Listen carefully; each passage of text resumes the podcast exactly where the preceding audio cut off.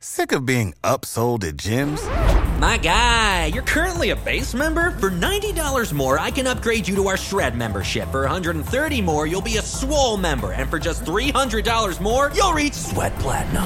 At Planet Fitness, you'll get energy without the upsell. Never pushy, always free fitness training and equipment for every workout. It's fitness that fits your budget. Join Planet Fitness for just $1 down and $10 a month. Cancel anytime. Deal ends Friday, May 10th. See Home Club for details.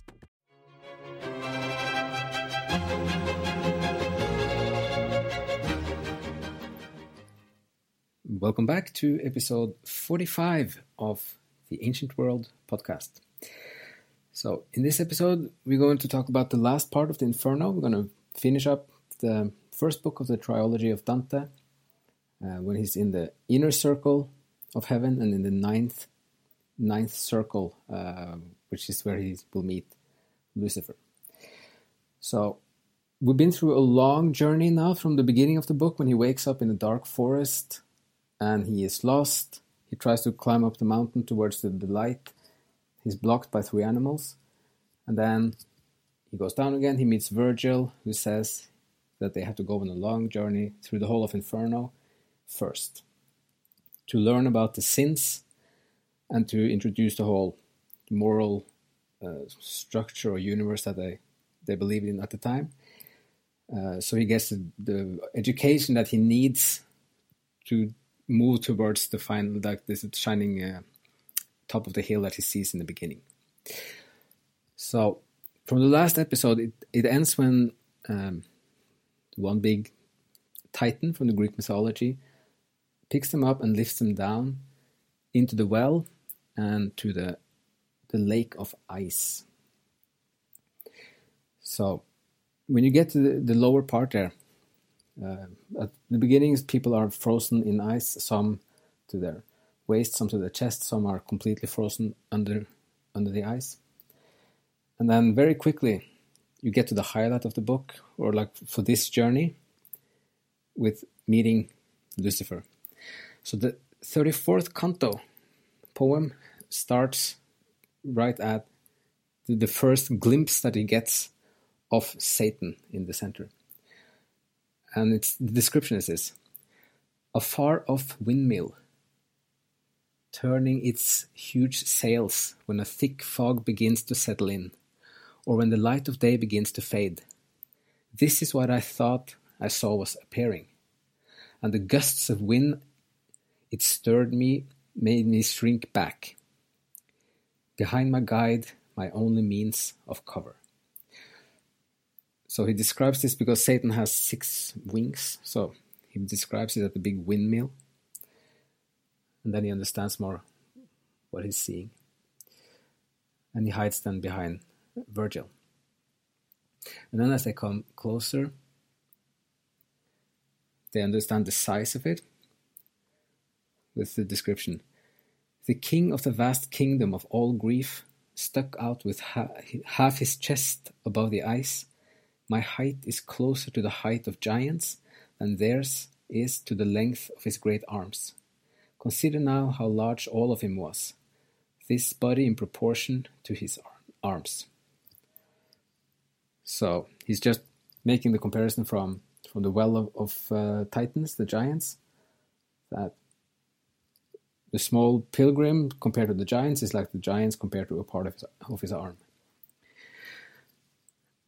And then he continues, Oh, how amazed I was when I looked up and saw a head. One head wearing three faces. One was in front, and that was bright red.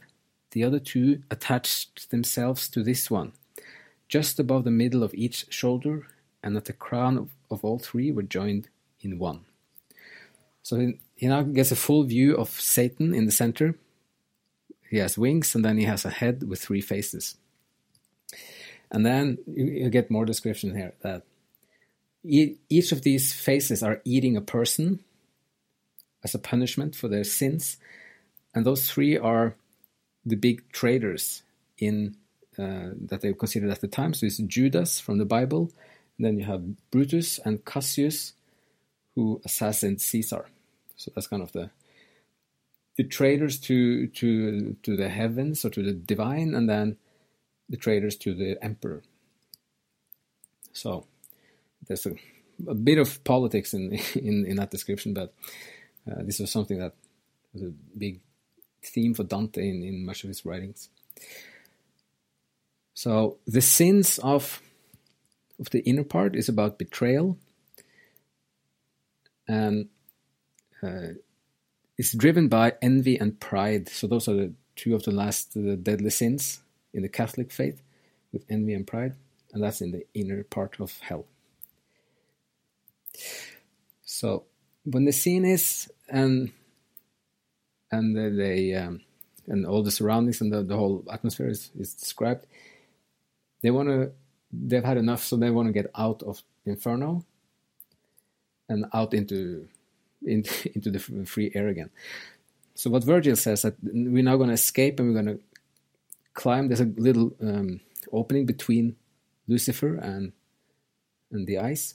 So they climb up on Lucifer and then down his back and then into this little gap to to get further. We can get away and out of there.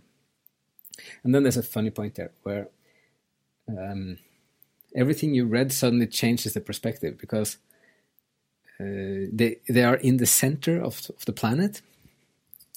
So when they're climbing down, Dante in like the Pilgrim is then turning up to just get a last glimpse of the, the chest and the head of Lucifer.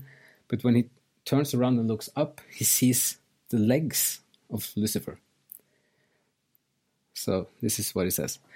I raised my eyes, expecting I would see the half of Lucifer I saw before. Instead, I saw his two legs stretching upward. If at that sight I find myself confused, so will those simple minded folk who still don't see what point it was I must have passed. So, what he's referring to here is that they've gone through the center. Maybe you got the point already. go through the center, and then the whole world turns upside down. So, they are on the way up again, and therefore, when they turn around, you see the you see the legs because it's flipped. And then once they understand it, they have more motivation and they, they keep climbing.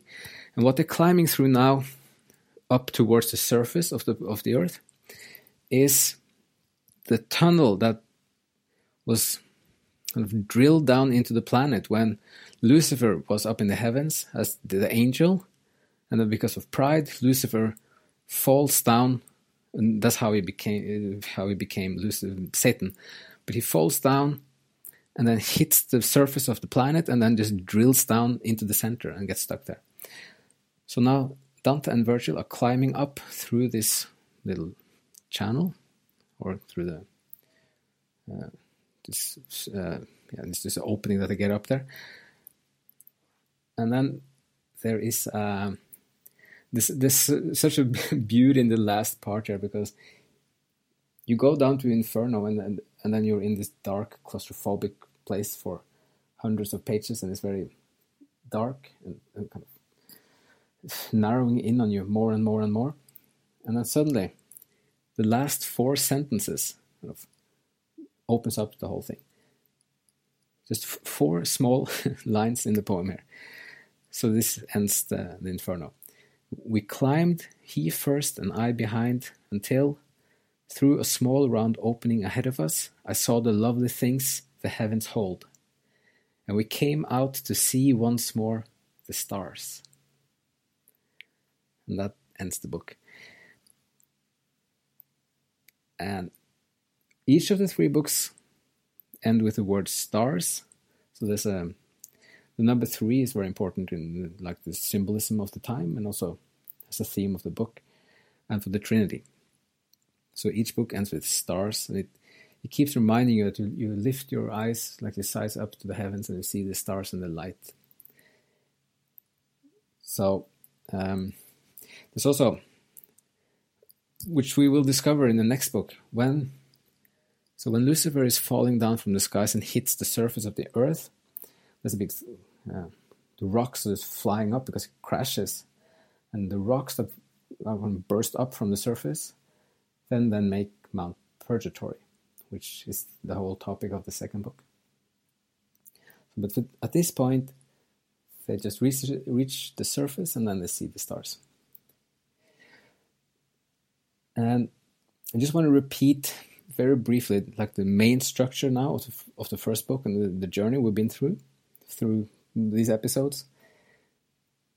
You have three main parts of the sins.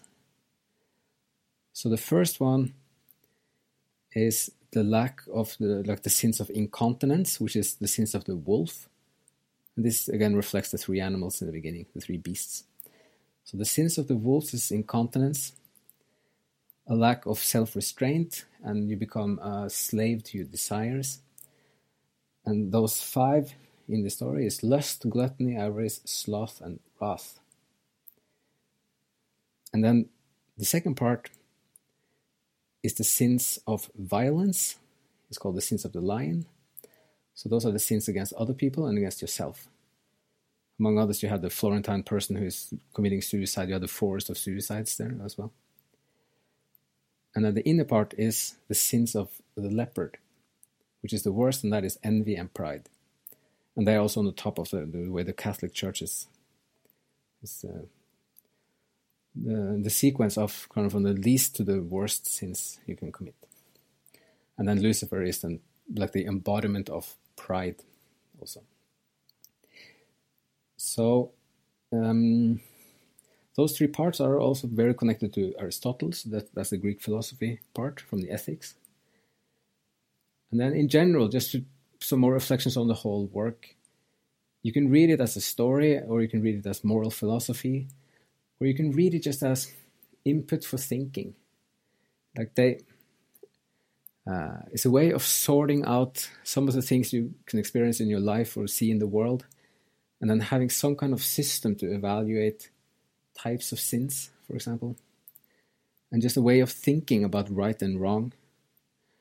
And in some sense, the book is making the argument that there is something that is right and wrong and tries to present this.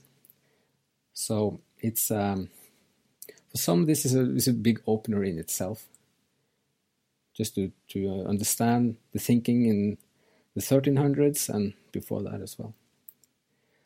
So um, we're gonna end this episode here.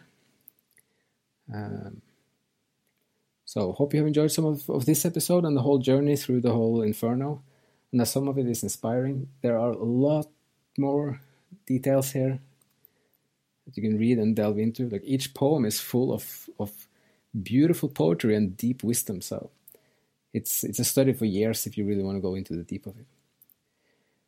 So uh, we're going to wrap it there, and then um, again, thank you so much for listening, and um, hope you have a great day.